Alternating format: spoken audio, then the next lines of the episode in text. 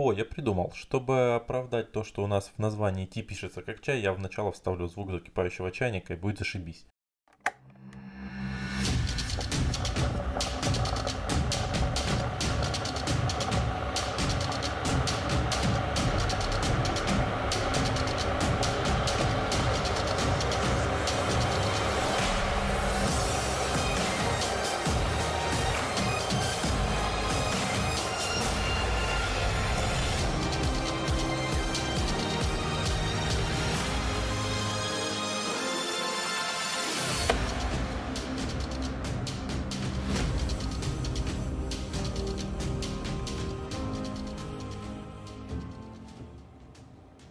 Дорогие друзья! Вы слушаете IT Cast. Это пилотный выпуск подкаста о технологиях, IT-тусовке, разработке программного обеспечения и всего остального, связанного с IT. И сегодня с вами Алексей Калачев, это я, Евгения Осипенко. Это я. И Евгений Воронин. Это он. Все готовы? Ну тогда нулевой выпуск, поехали. Would you like a kitten? Have one delivered. Just log on to petsovernight.com and we'll send you a cute kitten overnight. Petsovernight.com, delivering little bundles of love in a box directly to your door. Некоторое время назад прошла конференция Microsoft Connect. Она проходит уже, по-моему, четвертый год в Нью-Йорке. И она посвящена технологиям Microsoft для разработчиков.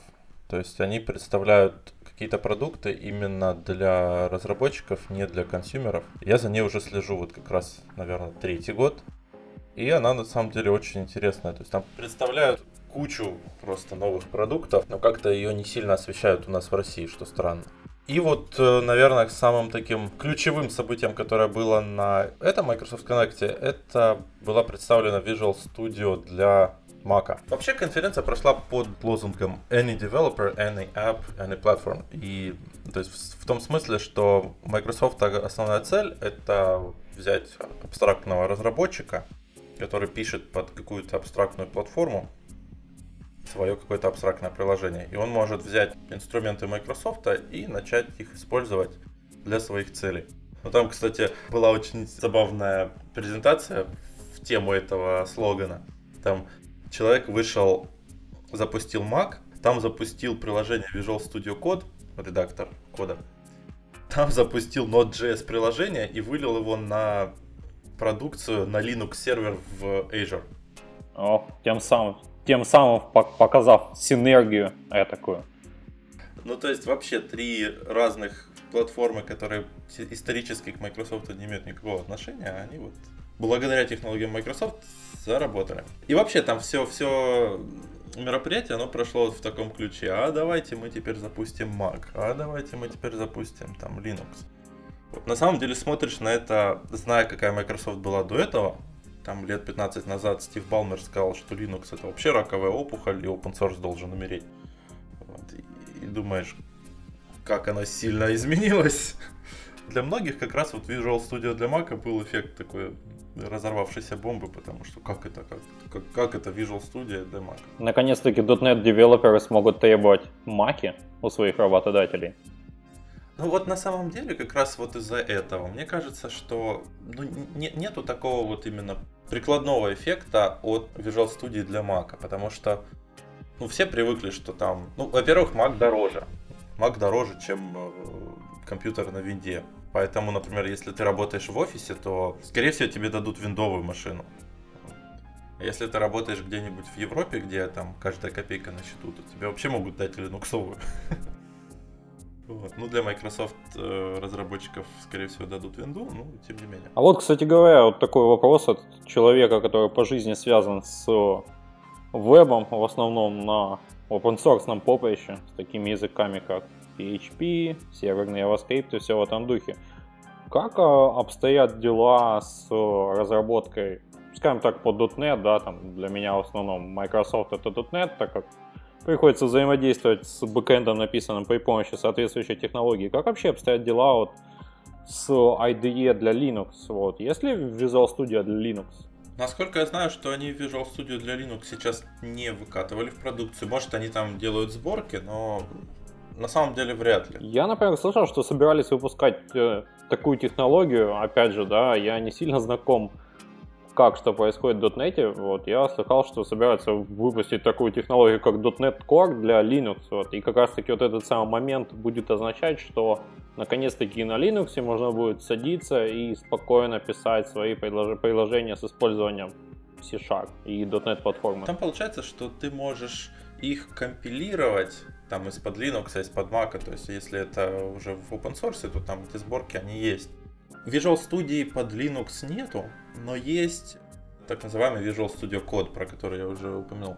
На самом деле, если ты знаешь, есть вот редактор Atom, довольно популярный. Да, конечно. Вот. На самом деле Visual Studio Code это просто форк Атома, который хорошо так допилен. Ну вот я видел, там сравнивали два, ну, две сборки, код и Atom. Например, код лучше переваривает э, большие файлы. Ну, я думаю, там много других мелочей есть. То, что мне понравилось на мероприятии, продемонстрированное в этом э, Visual Studio Code, то, что у тебя получается вот это, э, то есть начальная оболочка, там текстовый редактор, вот, но ты можешь туда кучу плагинов понаставить, например, там плагин для докера, плагин там для Node.js, и у тебя он там для гита, и у тебя получается бесшовная интеграция. То есть ты сидишь вот в этом редакторе, но если ты включил там вот эти все плагины, ты можешь прямо оттуда там в гид запушить, ты можешь там же собрать там Node.js приложение. И вот он, кстати, вот этот Visual Studio Code доступен на Linux. Поэтому теоретически, как бы вот в таком вот режиме собери себе IDE сам, ты можешь это сделать на Linux. Я думаю, те, кто пользуется Linux, у них проблем с собери сам нет никаких. Ну, скажем так, с Visual Studio Code я знаком не понаслышке, собственно говоря, многократно использовал сам. А, вот, и в том числе вот одна из вещей, в том числе, которая мне очень нравится, там очень хорошая поддержка TypeScript, а, вот, и в том числе как бы не просто, да, там подсветка на уровне подсветки кода, да, там, а в том числе вот есть, есть, есть, фичи, присущие лишь IDE, типа WebStorm, да, там, то есть можно рефакторить, например, там, название каких-то импортов, название классов, вот, это все происходит автоматически по всему проекту, вот, и да, это действительно круто, вот, но, опять же, да, возвращаясь к теме IDE, да, то есть это, опять же, это не то чтобы IDE, ну, это близко к нему, но не до конца, да, там, то есть C-Sharp код все так же мы, получается, не можем продебажить под Linux.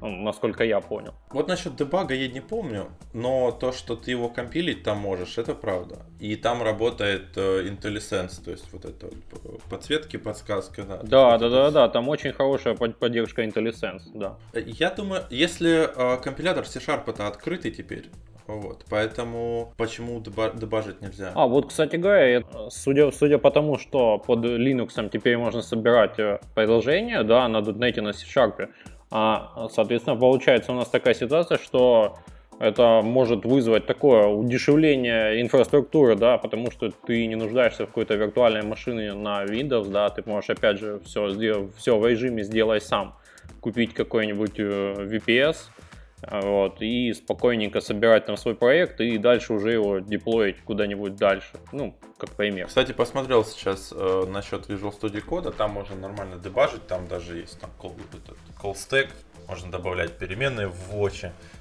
так что с этим все хорошо.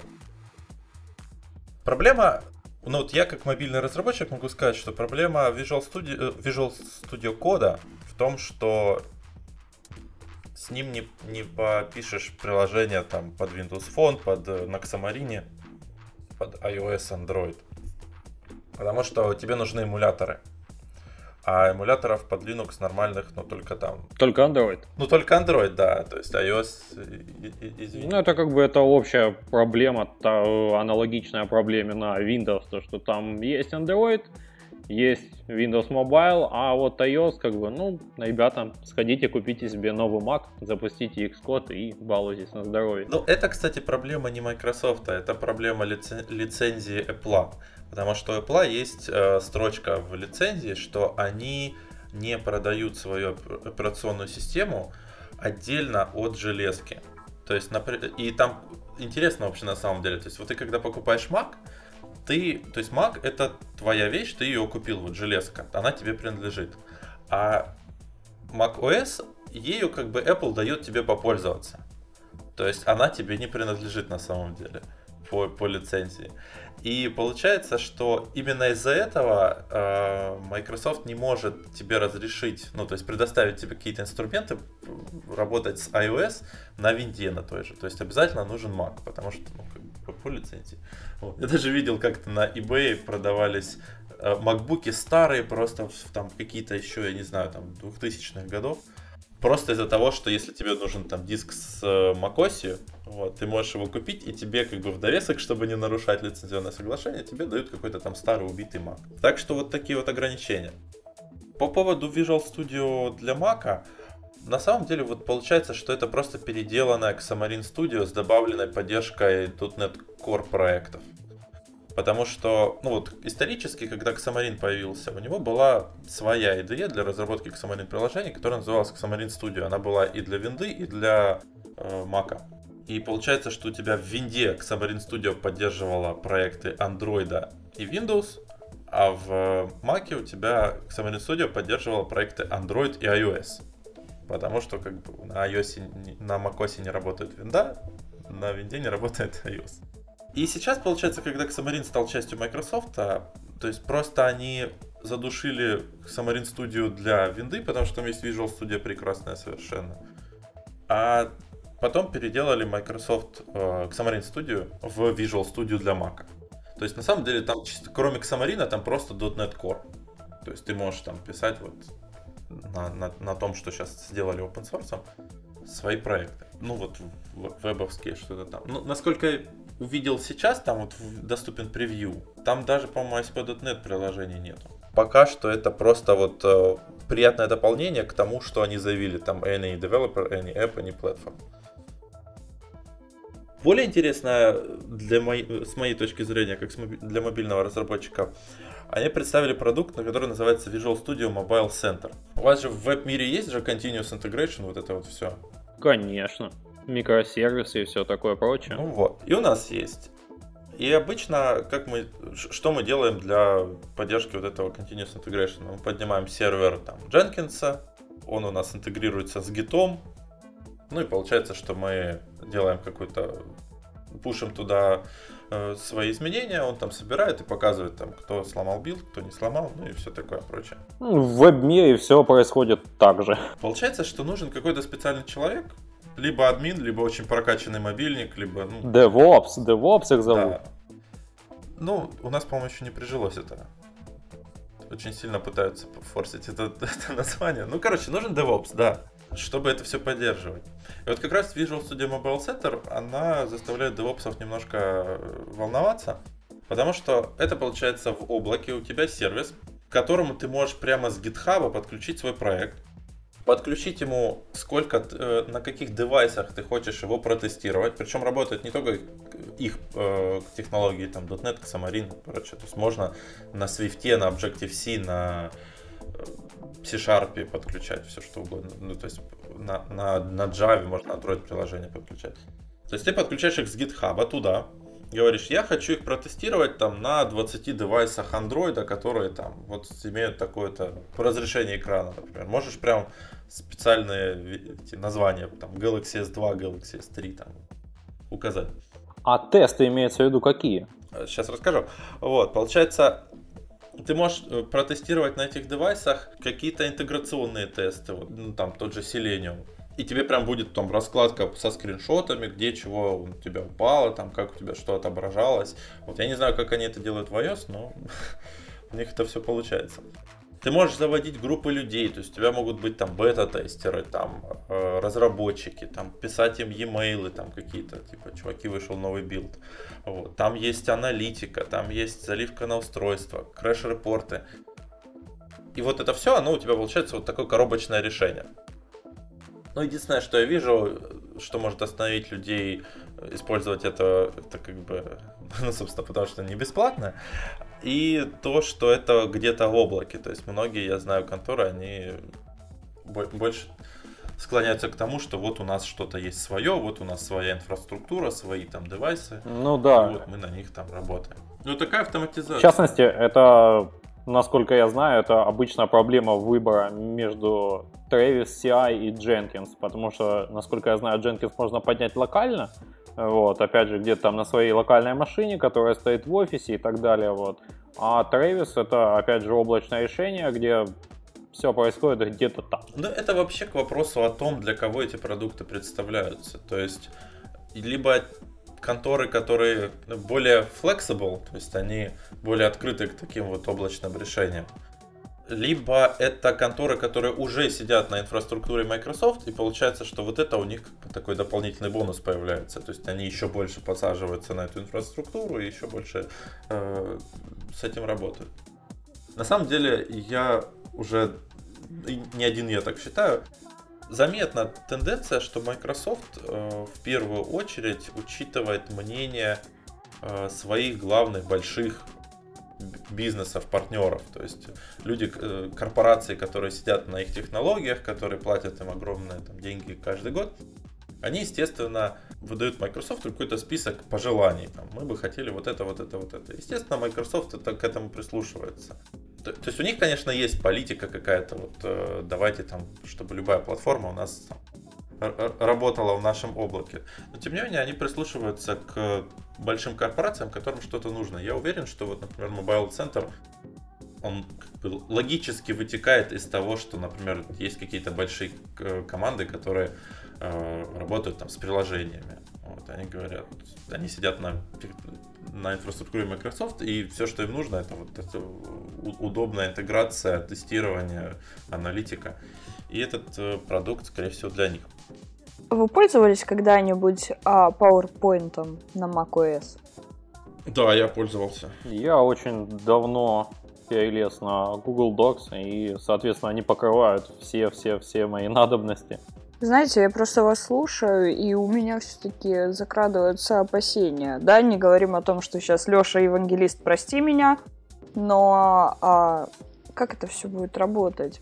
Будет ли работать вот Visual Code, допустим, на macOS без багов? Можно ли им вот так взять и сразу пользоваться? То есть, допустим, сейчас все одухотворенные бегут, покупают в конторы новые маки, ставят туда Visual Studio, и что дальше? Я ну, вот смотри. серьезно побуду ага. здесь скептиком. Ну, потому что были проблемы. Почему ты спросила про PowerPoint, скажи? Потому что я недавно столкнулась с такой проблемой, ну, так как, да, там, я маркетолог, естественно, я не кодю, ничего такого не делаю. У меня была проблема просто с составлением презентации, с написанием там текстов на шаблонах. У меня все постоянно ехало, у меня все постоянно там как-то ужасно сохранялось. Мне хотелось наконец-то там допустим, запустить, запустить Keynote, спокойненько на маке все это сделать, но, к сожалению, я не смогла. И то есть вот у меня сравнение, и я, если честно, ну прям побаиваюсь за это все. Any developer, any software, ну блин, ну ребята, как-то слишком амбициозно, мне кажется. А, я вставлю свои две копейки. Вот. Это, мне кажется, это вот, э, опять же, эта проблема исходит из того, где используется разметка. То есть, вот, в частности, это та же самая возможность э, открытия каких-то файлов doc, docx под Linux, например, в каком-то OpenOffice или экспорте их в Google Docs. Вот. Да, там очень часто едет верстка, вот, потому что, я так подозреваю, там разные форматы разметки, вот, и тут, как в нашем старом добром HTML, вот, какие-то атрибуты, как бы, ну, система, которая это все обрабатывает, понимает, какие-то нет, какие-то додумывает сама, и в итоге мы видим то, что мы видим. Вот. А в частности с Visual Studio, ну, почему это должно работать не так? По факту до размера разметки там вообще не идет. Вот. Единственное, да, какие-то могут быть, конечно, косяки по сборке, мне кажется, потому что при портировании чего-то куда-то обычно возникают проблемы. Вот, вот это да, здесь я вижу узкое место. На самом деле, ну, все пишут баж... ну, код с багами, поэтому и Microsoft не исключение. Я писал на Xamarin, и, скажем так, Xamarin прошел долгий путь и все еще его идет, и там тоже встречаются свои косяки. И именно как раз по части интеграции, то есть Microsoft делает свою работу, ну, как бы, насколько они могут, хорошо. Вот, но они действительно не могут предугадать, что там потом, например, появится в новом SDK от Android, новом там SDK от iOS. Все равно нужно э, время на обкатку. Я думаю, что проблемы с интеграцией ну, всегда бывают. Но, но с другой стороны, э, Microsoft сейчас делает максимальные усилия, чтобы все работало хорошо. То есть, например, если это Azure, и у тебя там в виртуалке крутится какая-то операционка, то ну, 95% того, что она будет работать хорошо, потому что она работает именно нативно. Э, плюс Microsoft работает то есть взаимодействуют именно открыто, взаимодействуют с э, производителями. То есть они работают с Canonical, чтобы вот... Они, кстати, с ними работали, чтобы часть Ubuntu запускалась в Windows 10. В Windows 10 есть же Bash, то есть консоль Linux. Она как раз вот от Ubuntu. Они работают с FreeBSD, чтобы FreeBSD сборки работали на Azure. То есть если там во FreeBSD что-то меняется, оно будет изменено и в Azure. Поэтому надо аккуратно воспринимать все вот эти анонсы. То есть, например, вот Visual Studio для Mac она сейчас имеет лейбл Preview. То есть, естественно, продукционные какие-то проекты на ней сейчас лучше не начинать. Но, тем не менее, попробовать и посмотреть, почему нет? То есть, ну, простите за глупый вопрос, ну, то есть я сейчас прям могу из App Store там или откуда-нибудь скачать Visual Studio на свой MacBook, и вот, пожалуйста, начинать уже прям сейчас работать, да? Знаешь, я тебе сейчас так отвечу. Да, потом звездочкой, дальше маленьким шрифтом. Но тебе нужно будет еще. На самом деле, да. Даже вот, вот, кстати, ты сейчас сказала, что возьмешь и установишь.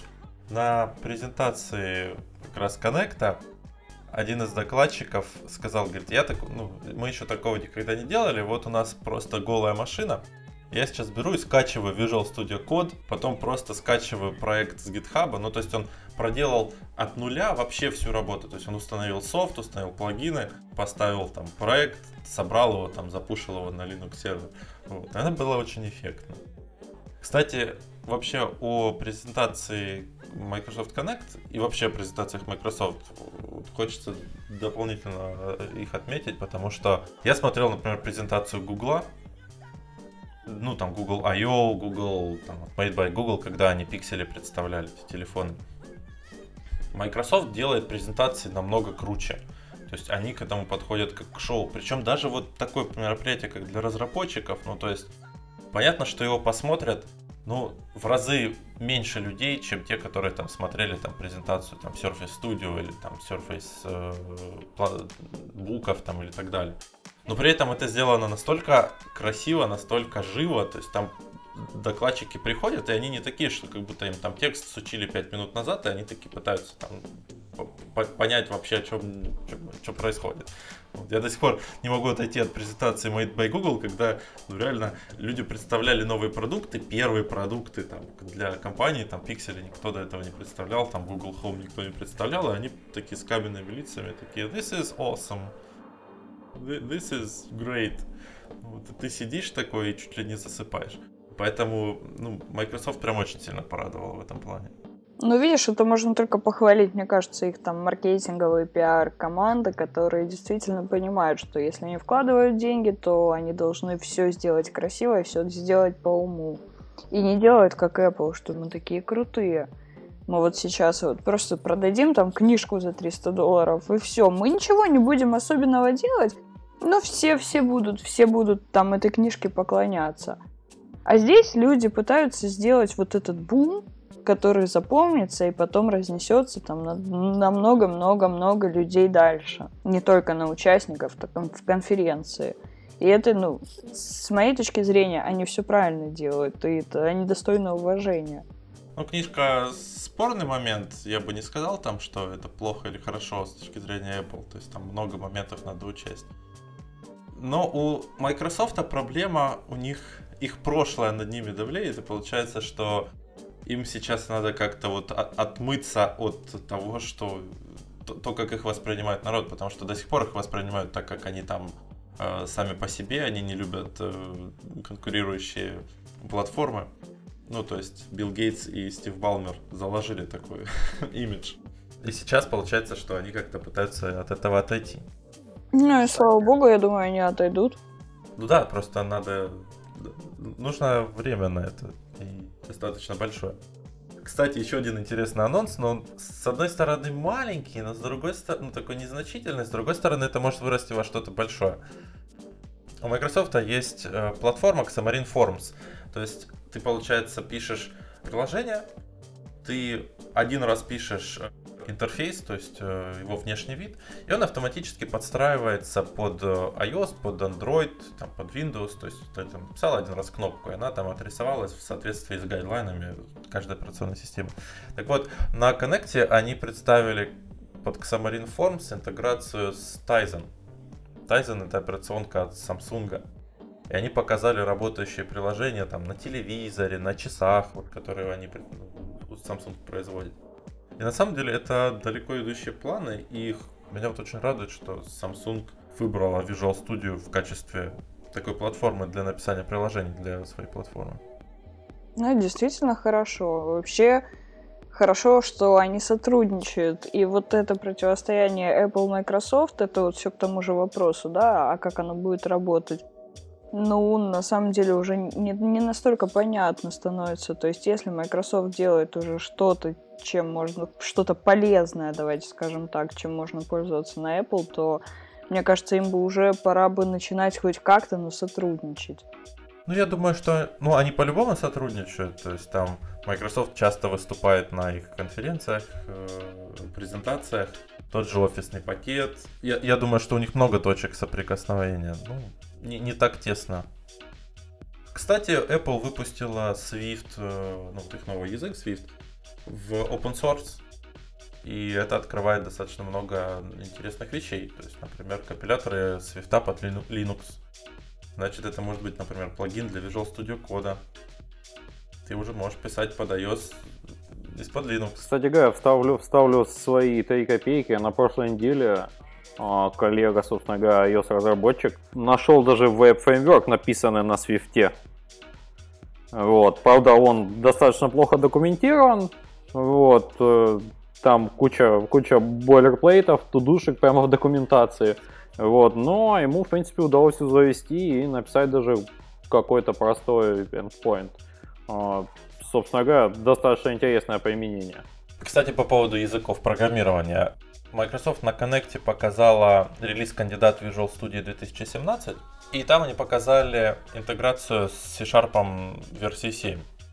Мне там очень понравилось одна такая архитектурная новинка. Они ее называли tuples. Ну, я подозреваю, что это переводится как дуплет, пара или что-то такое. А, в общем, в C-Sharp 7 функция может возвращать пару значений. То есть это не map, там ключ значения, а именно вот, э, ну, вот так оно называется, tuple. Вот, то есть ты, получается, два значения разного типа возвращаешь в виде, в виде ответа функции результата. Ну и Visual Studio ее, естественно, поддерживает. И мне вот интересно, ну как-то мы без этого жили, и я даже читал в нескольких статьях о том, что, например, там, ребята, если вы, если там функция у вас должна что-то делать, она должна возвращать вам конкретно вот то, что она делает. То есть, например, там, если она вставляет что-то в базу, вот, то она не должна возвращать вам статус операции, она должна просто вставить в базу, и там, если у нее что-то не получилось, она там, например, может exception выбросить, и вы его там обработаете и так далее. И вот получается, что нужно ли это? То есть, как бы архитектура и программисты подстроятся под вот, вот, вот эти вот tuples, которые представлены? Так ли они нужны? Ты знаешь, мне кажется, что каждое новое поколение будет подстраиваться под все новые и новые технологии. И это сейчас нам кажется чем-то уже там странным, нереальным, а через год это будет там нормально работать в нормальной практике, но уже не у нас, а там у более молодого поколения. Ну, я думаю, да. Как раз, э, если новые проекты начнутся, то они будут уже начинаться на свежих технологиях. Потому что если это какая-то огромная платформа, которая работает там на .NET 2.0, то ее переводить там на, на более свежие версии, это очень трудозатратно. Я думаю, что та же самая там трендовая Big Data, которая вдруг внезапно появилась, она не оказалась такой реальной, какая она сейчас становится. И так будет совсем.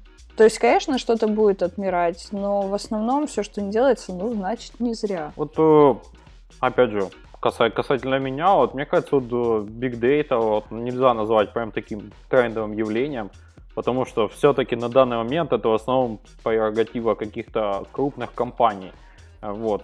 Опять же, потому что какие-то манипуляции с тщательно собранными данными, да, вот, их вряд ли кто-то будет отдавать куда-то на сторону. Поэтому, мне кажется, вот за рамки крупных каких-то там корпораций, вот, тут этот тренд Big Data, он не выходит в принципе. Вот, поэтому спорный такой момент по поводу трендовости. Ну, ты знаешь, тут я могу с тобой поспорить, потому что я буквально там в июне месяце а, очень глубоко изучала тему Big Data, конкретно там с маркетинговой точки зрения, и я пришла к осознанию того, что в 2017 году это будет еще более актуально, чем даже сейчас. Потому что, допустим, те фишки для e-commerce, которые они предлагают, будут использоваться даже уже в небольших каких-то ну, там онлайн-ритейлерах.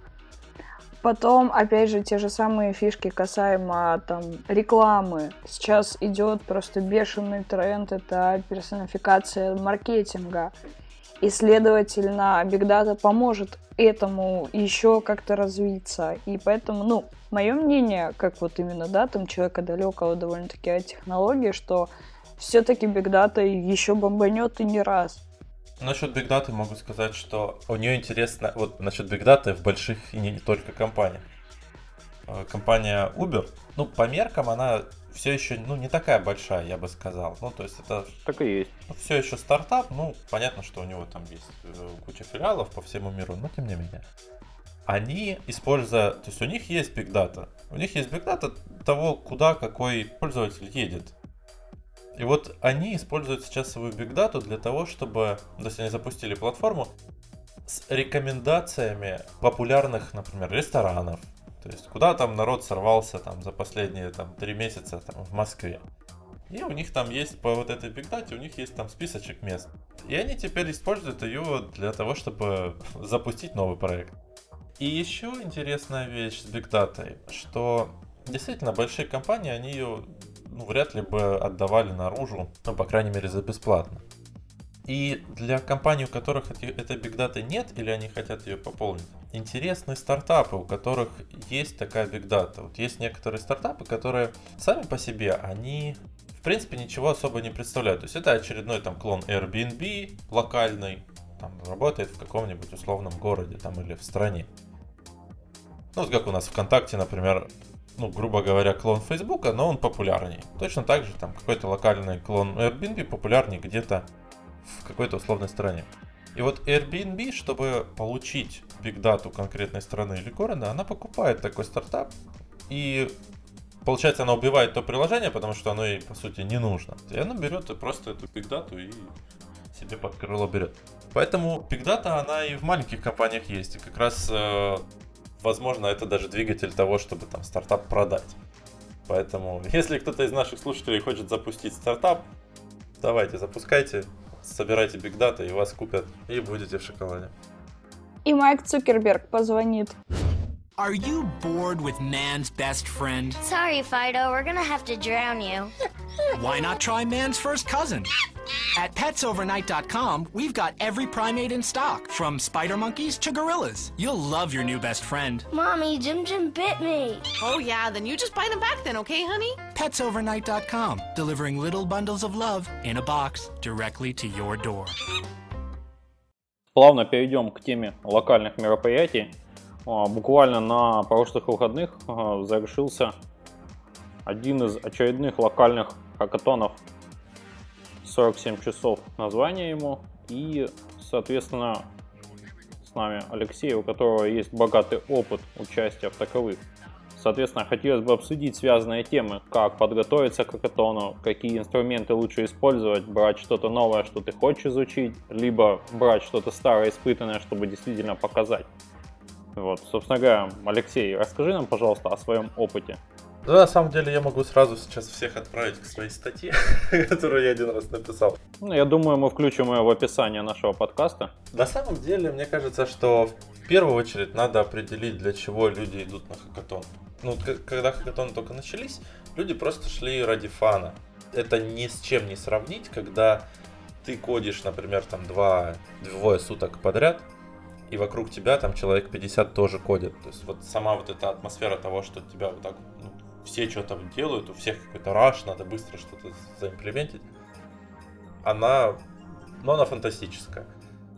Ну и, кстати, я знаю, что ребята вот из 47 Hours, они интересное такое наблюдение заметили, что 47 часов, которые вам даются на хакатоне, это больше, чем трудовая неделя.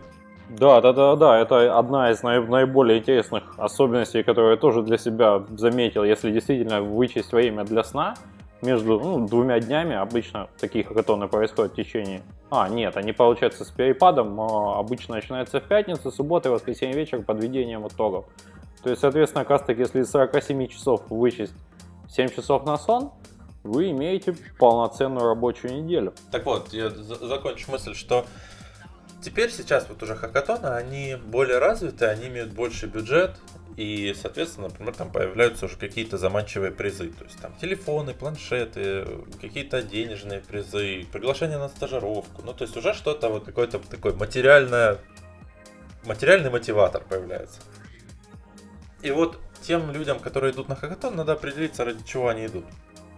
То есть, либо они идут ради фана, то есть они просто, ну, просто кайфуют, просто получают кайф, сидят там, э, может быть, хотят там разобраться в какой-то технологии, которая у них там на работе или там на учебе нет времени там или возможности разобраться. А тут они посидят, вокруг кто-то что-то будет кодить, они будут разбираться. А есть люди, которые, то есть вот, они хотят что-то выиграть. То есть они хотят написать какую-то приложуху, что люди все скажут, или там сайт, люди все скажут, вау, жюри там просто офигеет и дадут им первое место, и они там будут купаться в лучах славы. И вот для вторых основной совет это правильно спланировать время, чтобы вовремя сделать хорошо и презентацию, и продукт, и вот подходить к этому именно вот с точки зрения, что у вас лимитированное время и нужно его правильно распланировать. Те, кто ради, ради фана, они могут, мне кажется, делать все, что угодно. То есть вот, вот кайфовать, вот реально. И я даже не знаю, кому будет круче, потому что у каждых свои мотивации, каждый, я думаю, получит то, что, ради чего пришел при грамотном подходе. Ну вот опять же, почему, почему мы поднимаем эту тему, да, отлично для меня не вполне понятный вопрос. Частности, да, вроде бы как э, хакатон это некоторая такая м, демонстрация собственной крутизны, да, типа, ребята, посмотрите, я за 40 часов со своей командой мы делаем такое, вот, и как бы ты демонстрируешь там свой некий технический уровень, как бы вот, можешь показать что-то, расшарить после этого. И проблема в том, что вот, э, в частности, вот такую, такую серию хакатонов, вот как раз таки 47 э, часов, вот, их продвигают как ну, какой-то как больше как э, бизнес, бизнес-хакатон, да, тогда приглашают бизнес-экспертов, э, вот, в конце там тоже там компетентное жюри происходит, производит какую-то оценку, вот, и все в таком духе, то есть вот э, они больше тяготеют какой-то вот к коммерциализации этого процесса, нежели к поощрению от некого хакерства, да, то есть э, хакерство в том, в том смысле не в котором как бы в России его привыкли воспринимать, да, а в американском смысле слова, что, то есть э, хакать означает в чем-то разбираться, и хакер это тот человек, который очень сильно в чем-то разбирается. То есть, э, соответственно, первоначальные мероприятия были рассчитаны на то. А, вот. Как ты считаешь вообще, какое твое отношение к этому делу? Ну смотри, как раз получается, что, ну вот, например, бюджет мероприятия, призы, там, э, плюшки какие-то, которыми людей кормят э, в процессе мероприятия. Оно же все завязано на спонсоров. У спонсоров тоже есть своя мотивация. Например, есть э, хакатоны или вот конкретные номинации хакатонов, которые привязаны к технологии. То есть, вот, например, есть там хакатон от Твиттера проходит там в США. Смысл в том, что ты должен представить продукт, который использует API Твиттера, то есть там логинку какую-то, либо там выборку там твитов, либо еще что-то. Ну, то есть вот каким-то образом ты, получается, твой продукт, он косвенно рекламирует продукт спонсора. И точно так же может происходить и здесь. Сейчас, опять-таки, ну вот хакатоны, которые сейчас происходят, они еще завязаны вот на стартаперскую тусовку. Получается, что приглашают как раз вот потенциальных инвесторов.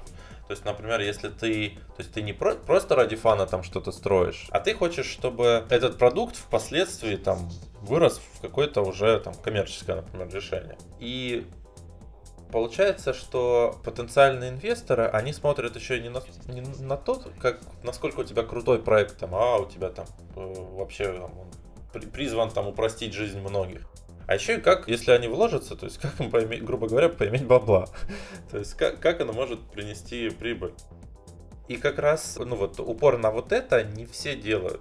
Вот, к сожалению, сейчас действительно вот идет эта тенденция, ну, может быть и не к сожалению, может быть правильно, надо немножко еще понимать, ну то есть не просто там кодить, но понимать как бы для чего, то есть чтобы это тебе еще как-то, ты смог это как-то реализовать в качестве продукта.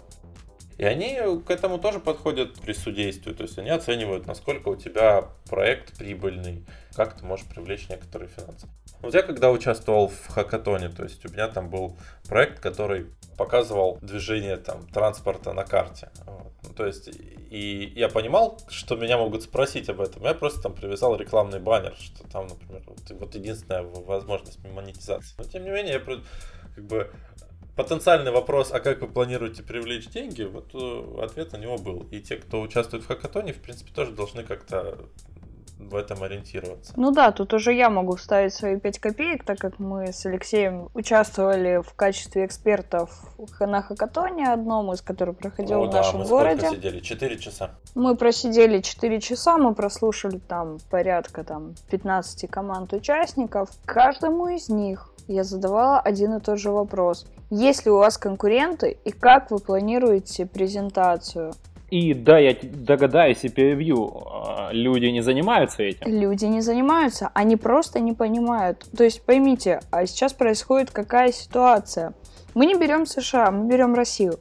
В наших кругах, уже IT-кругах, где есть специалисты, люди начинают понимать, что это не просто уже там какое-то там программирование, это программирование с достижением бизнес-целей. Мы это понимаем, это все духи стартаперства, что мы должны прийти к какой-то цели, мы должны решить какую-то бизнес-задачу, допустим, для нашего заказчика. И уже для нас складывается определенная картина мира. А тут пришли студенты. Студенты, но при этом они все одухотворенные духом стартаперства. Вот я такой стартапер, я пришел сюда на хакатон. И вот просто два вопроса. Конкуренты, презентация сбивали их с такого толку. Они, они понимали, они смотрели на нас с Лешей как на дураков. Я задаю вопрос, они смотрят на Лешу, знаете, дабы, господи, ну спроси там что-нибудь про технологии, не спрашивают про презентации. И, насколько я знаю, на финале этого хакатона в итоге победили все равно ребята, которые правильно пред, представили свой проект. Да, пусть это там как-то по-студенчески, пусть для нас это как-то смешно, но они сделали красивую презентацию, они там одевали какие-то маски, там какой-то супер-супер экшен. Ну, они был. прям перформанс такой устроили, да. Да, это был перформанс, и это было классно. И я понимаю, почему им дали там первое место. Хотя техно... по, по части технологической, с другой стороны, были интересные проекты, но от неумения себя представить пропадало все желание вообще как-либо их оценивать. И это косяк. Косяк, который должны уже понимать люди, стремящиеся войти, и люди, находящиеся в IT. Вот, кстати, в плане презентаций я был в стартап-акселераторе, и там, ну, то есть, получается, в одной программе, она шла там три месяца, там было 10 стартапов. И стартап-акселератор им предоставлял площадь, каких-то экспертов, то есть помогал им встать на ноги. И конец программы, он заключался в том, что все эти 10, ну там выбирались руководители, то есть первые лица этих стартапов, они должны были этот стартап представить. То есть там собиралась пресса, там собирались потенциальные инвесторы, ну, собственно, и команды были приглашены. И каждый из э, вот этих вот э, руководителей, он с презентацией рассказывал про э, свой продукт. И вот на эту презентацию там было убито, я не знаю, наверное, недели две. То есть это были чуть ли не ежедневные репетиции, это были какие-то советы. Ну, понятно, что на хакатонах такого нет. А меня что поразило, то что там был, то есть в самой этой организации, в этом акселераторе был специальный отдельный человек, э, дизайнер, который брал презентации вот этих руководителей и их там, грубо говоря, причесывал. То есть он показывал, там, как им надо сделать, там добавлял какие-то анимации, потому что ну, многие просто не знают, там, как сделать анимации в том же Keynote, PowerPoint. Вот, как, э, грубо говоря, там из какого-то клипарта нормальную картинку поставить. И вот я видел у многих руководителей там до и после, ну и понятно, что небо и земля, потому что ну, работал специалист. Ну понятно, что в, на хакатоне у тебя гораздо меньше времени. Но вот если бы был, например, эксперт, там, дизайнер или человек, который знает, как правильно презентовать, он просто бы ходил по командам и говорил, там, ну вот сделайте вот так намного бы общее ну, вот, качество самого финала, завершения хакатонов повысилось бы. Да и сами ну, люди, когда общаются с профессионалом, они, они бы подчеркнули что-то для себя. То есть там не обязательно были бы, должны быть только технические эксперты. Да, я тоже я полностью согласна. И действительно там мой опыт в качестве единственного маркетингового менеджера это доказал, потому что на следующий хакатон а я, к сожалению, не смогла попасть, была моя коллега тоже из маркетинга, и она сказала, что не только наша компания представляла, предоставляла экспертов в маркетинге. Ребята реально поняли, что надо, чтобы кто-то настроил на вот этот самый лад. И если честно, ну, если бы это не было там настолько фаново, да, насколько это у нас в городе происходит, то даже я бы, возможно, там походила по этим командам и просто ну, показала ребятам, где что лучше сделать. Потому что это и мне интересно, с одной стороны, и с другой стороны, им полезно. Поэтому как бы я считаю, что вот организаторам стоит задумываться о том, что хакатон уже перешагнул вот эту техническую часть. Да, остались команды там, которые coding just for fun и ничего более. Но многие все-таки уже хотят быть стартаперами, почувствовать, что это такое. Им нужна уже экспертная помощь. Говоря, мы придумали, только что буквально придумали несколько очень даже неплохих идей, что стоит звать на хакатоны идея номер один. Не только технических специалистов, но, например, UX специалистов и UI специалистов. В частности, чтобы рассказать, что да, там тем ребятам, которые пришли не просто походить, а тем, которые хотят действительно что-то показать, чтобы им подсказали, что, чуваки, презентацию надо делать не так, как вы делаете, а вот так, немного по-другому. Вот эти данные надо показывать, а вот эти надо прятать. И в том числе маркетинговых специалистов, которые скажут, так, ребят, то, что вы там рассказываете, что вы тут накрутили там какой-то новомодный фреймворк, и бэкэнд у вас на Go, вот, и вы все такие клевые, симпатичные, вот, этого никого не интересует, всем интересен конечный результат, как это будет работать, вот, будет ли это быстро, или будет ли это обладать какой-то другой киллер фичей. Вот, соответственно, кстати говоря, Женя, как совет, заявись как маркетинг-эксперт на один из грядущих хакатонов. На стрип-хакатон. Который пройдет в Москве. О, да. Но я думаю, уже не успеет. Я только туда могу. А на самом деле, ну, если честно, вот для меня, допустим, хакатон это сложно. Вот правда. Потому что... В каком плане? Знаете, в плане таком, что я не представляю... Вот лично я, я настолько углубляюсь, да, там в свою работу, там во все эти исследования и не исследования, что я не понимаю, как за 47 часов я могу сделать просто там бум, из какого-то проекта. Ну, я не представляю. Вот, вот честно, никак. То есть это либо еще недостаток каких-то компетенций, потому что в маркетинге я не так давно, либо все-таки это, ну, более какой-то там профессиональный системный подход к маркетингу. Мне кажется, это зависит в первую очередь от опыта. Вот. Так как ты недавно туда, в твоем случае это вполне вероятно. А если как бы ты не первый год уже там в профессии, да, там как те же самые большинство участников программистов, да, что они приходят и буквально сходу там бах-бах-бах, вот, там за несколько часов все, у них уже готова какая-то база, да, то есть э, какие-то рутинные вещи у них оптимизированы уже до максимума. А вот, то есть что-то что делается просто движение, движением мизинца на левой ноге. Вот, поэтому, мне кажется, да, это как раз таки недостаток опыта. Но у тебя все впереди. Ну да. Еще вопрос, кстати, в качестве кода э, на хакатонах, потому что ты лимитирован во времени, ты хочешь быстро показать продукт. Ну что-то мне подсказывает, что вряд ли ты будешь поднимать какую-то супер-мега крутую архитектуру там. Ну, мне кажется, что действительно проблема качества на хакатоне есть. И даже если ты написал какой-то продукт, пусть он даже работает прекрасно, все равно тебе надо будет его, если не переписать, то точно рефакторить, когда ты его потом будешь там в продукцию отдавать. И вот тут мне кажется, что как раз идет конфликт интересов. То есть, если ты идешь на хакатон, вряд ли ты будешь писать хороший код. Но если ты идешь на хакатон и тебя спрашивают, там, ты же этот продукт там собираешься потом лайф выпускать, и он же должен там еще как-то деньги приносить, ну то есть тебя уже спрашивают какие-то высокие цели, то у тебя такой небольшой разрыв шаблона. Как это вот это вот, то, что я сейчас тут на накодил, сможет еще деньги приносить? А, я немного не соглашусь. У нас недавно была такая интересная поднятая тема, вот, кстати, с товарищами, вот как раз таки о качестве кода, да, вот в том числе, например, есть, да, есть какой-нибудь застоялый проект, да, в котором уже все делается каким-то образом, как-то коряво, все странно, вот, не как надо, скажем так.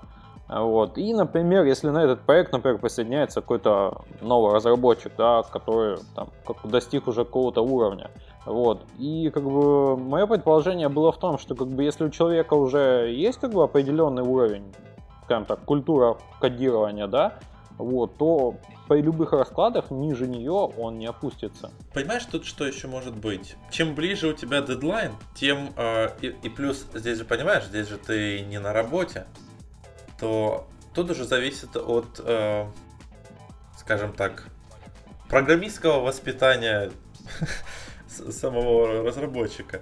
То есть у тебя там остался, там, грубо говоря, два часа до презентации, а у тебя там какая-то фича не работает из-за того, что ты там что-то наворотил, но ты знаешь, как там захардкодить что-то, например, и оно будет работать. И чтобы сэкономить время, ты будешь хардкодить. Потому что никто не будет смотреть на то, как ты это написал на хакатоне, конкретно на хакатоне. Получается, что именно из-за временных ограничений ты можешь себе позволить вот такое вот нравственное падение.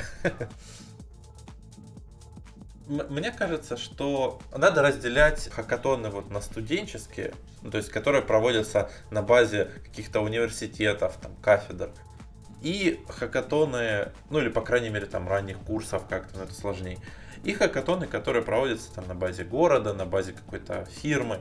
Потому что тогда понятно, что, например, если хакатон студенческий, то там и требования должны быть меньше. Ну, то есть понятно, что у людей недостаток образования, они его там получают. То есть, как бы здесь вопросов, там, если они не знают там маркетинговые какие-то истории и программистские истории, это все нормально. То есть люди пришли обучаться, и вот как бы у них дополнительное мероприятие, где они могут попробовать свои силы. То есть вот то, что я говорил, вот именно ради фана. И какие-то компании, которые заинтересованы, например, в кадрах, они могут как-то спонсировать, ну, там понятно, что без золотых гор, ну, ну например, там, пройти практику, если вы там хорошо себя показали, или там какой-то сувенир. То есть, ну, чтобы хоть какая-то мотивация была. А вот те, которые проходят уже на базе компании, компании э, на базе города, то есть там уже и спонсоры посерьезней, там уже и сами разработчики с другими скиллами, то есть там уже могут быть разработчики из фирм, фрилансеры э, и студенты, ну то есть почему нет. И там уже могут быть э, более серьезные вот вопросы, то есть там как вы уже там собираетесь жить дальше со своим проектом и так далее. То есть, мне кажется, вот такое, такое позиционирование, оно бы сняло многие вот такие вот вопросы и недопонимания. Я тоже согласна с Алексеем, но я все-таки считаю, что формат катона for fun уже, к сожалению, не актуален. Ты хочешь for fun, ты собираешься с друзьями, ты дома сидишь, кодишь и как бы, ну, никуда не прешься. А когда происходит ситуация, что тебе надо перед кем-то что-то показать, свой проект презентовать, Тут уже, конечно, нужны какие-то требования и условия. Я бы тоже никогда в жизни не стала бы мешать компанию, где работают уже люди с опытом, со стажем, там, профессиональные разработчики и студенты. Ну, блин, да это несовместимые понятия. Я еще когда приехала на наш хакатон и увидела, что сидят программисты и на студио, программисты Русвизардс, Distillery, да, сейчас, и сидят студенты, ну, как бы, да, конечно, я понимаю, что ребята из каких-то IT-компаний, они это делают для фана. Но они вне конкурса. Но все равно, как бы то ни было, не могут люди конкурировать. И когда те показывают класс, и судьи смотрят на их класс, и даже если они вне конкурса, все равно у судей уже складывается какое-то мнение, что, блин, да за 47 часов можно такое сделать а потом студенты такие там, а мы написали калькулятор, допустим, там, за 47 часов. И все такие, ну блин, ребят, ну, ну что это такое вообще, как, как это понимать? Поэтому строгое деление на хотя бы компетенции участников, я считаю, нужны. либо в рамках одного хакатона делать несколько подсекций. Да, вот абсолютно правильная идея делать. Даже это не подсекция, это обычно называется квалификация, да, то есть там, скажем так, да, для разработчиков разного уровня. В том числе вот один из недавних хакатонов был, вот, Кибергарден, номер, номер какой-то там, я не помню. Вот, и в том числе вместе со студентами туда пришли вполне себе опытные ребята с местных IT-компаний, вот, которые, насколько я знаю, смогли наваять проекты, вот, и даже, по-моему, и выиграли этот хакатон. Вот, и как бы вот такие случаи, они очень странные для меня. Вот я считаю, что да, да, я согласен с Женей абсолютно, что надо действительно как-то все разделять, потому что студенты есть студенты, им как бы одно, вот, а профессионалы есть профессионалы, да, которые хотят испытать себя, насколько вообще они кайпки, нас, какой они продукт могут выдать за те, сам, за те самые 40 часов. Ну, регламент на самом деле важен, то есть вот определение победителей и участников, но на самом деле он немного усложняет сам процесс. Тем организаторам хочется, чтобы пришло много людей, они написали кучу разных приложений, ну и, собственно, получилась тусовка. Ну, еще и наварить на этом бабла. Не забывай об этом.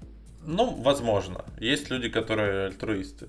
Я когда устраивал мероприятия со своими коллегами, то у нас, ну, мы, мы никогда на этом не зарабатывали.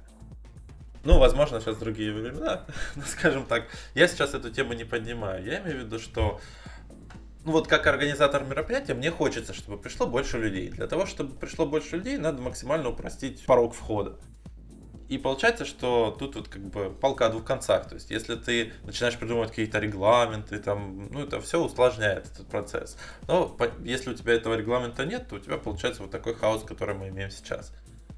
Для меня э, еще одной проблемой на хакатоне является, то есть как понять, что люди сделали именно в, конкретно в эти несколько часов. То есть вот я когда участвовал, я понял, что для, для, хорошей, э, для хорошей презентации нужны данные. То есть, например, если ты показываешь там какую-то новую там, новостную платформу, то понятно, что приятнее смотреть, когда у тебя там реально какие-то э, новости, а не новость 1, текст 1, новость 2, текст 2, ну вот что-то такая рыба. А данные искать и заполнять базу данных на хакатоне это ну, просто трата времени. То есть ты, ты будешь, э, ну, скажем так, ты потратишь много времени э, впустую. Поэтому можно, например, эту базу данных подготовить до хакатона. Опять-таки, пользуясь тем, что в регламенте, ну, регламента не существует.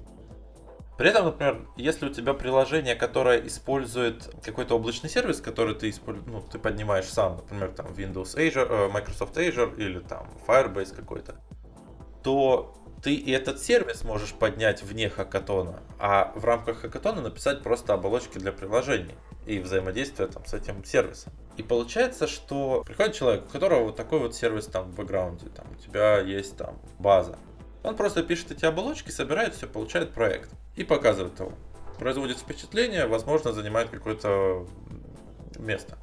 Приходит человек, который понимает, что хакатон это значит с нуля до продукта за 47 часов. И он просто начинает с нуля что-то кодить. И не факт, что он будет э, успешен в этом. То есть он что-то напишет, но он может не успеть. То есть там те же данные найти или там поднять сервис, написать приложение. То есть хорошо, если у него там 8 человек пришло с ним в команде. А есть люди, например, у них там вообще уже стартап, там деньги привлек, то есть он у них там вообще рабочий продукт, и они говорят, а мы к нему напишем модуль один. И они на презентации показывают модуль, но он-то показывается в рамках уже работающего проекта. Я видел такие случаи. То есть получается, что у жюри немного смывается картинка, то есть где там этот модуль они написали, а где уже готовый продукт. То есть они-то видят уже вообще там его систему. И очень сложно определить, то есть это надо уповать только на адекватность жюри, которые понимают там, что, что было сделано в рамках. Вот, и, и ну, насколько это вот все правильно.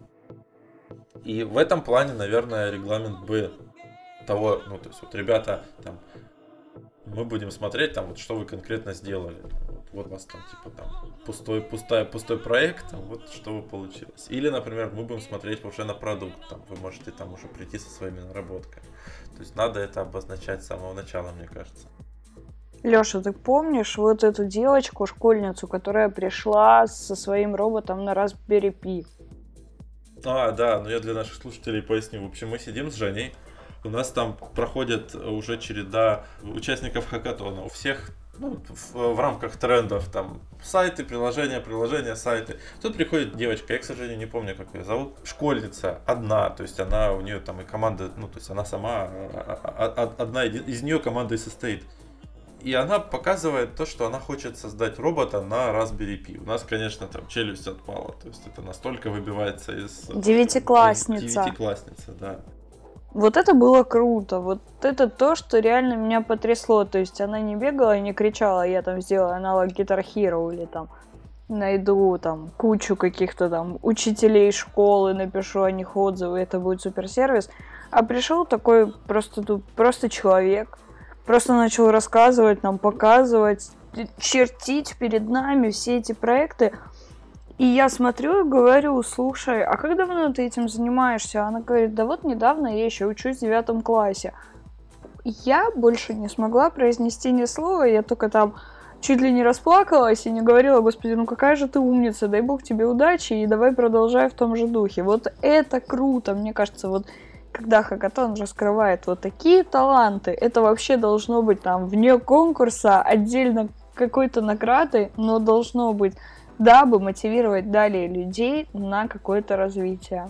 Ну вот к вопросу о студенческих хакатонах, где люди приходят ради фана. И опять же, мне кажется, что была бы я каким-то там, допустим, HR-менеджером, я бы увидела эту девочку, я бы по-любому, наверное, собрала бы ее контакты и рассматривала ее в дальнейшем как потенциального работника моей компании. Ну, потому что такие таланты ну просто так пропадают. Ну как же так вообще? А, ребят, и на самом деле в, финале нашего разговора я бы хотела сказать, что если вас что-то интересует, не прекращайте совершенствоваться. Развитие должно быть всегда и во всем. И, возможно, то, чем вы сейчас занимаетесь, а не станет вашим настоящим занятием в жизни. И пусть я сейчас как лингвист, который стал маркетологом, вам это скажу, но это очень круто найти себя в жизни и, возможно, стать либо стартапером, либо программистом, либо маркетологом, либо кем угодно. Поэтому мы желаем вам удачи. Слушайте дальше наш подкаст. Мы будем развивать ваше мышление. Всего доброго. До свидания. Все, ребят, спасибо за эфир. Пока-пока. Пока-пока.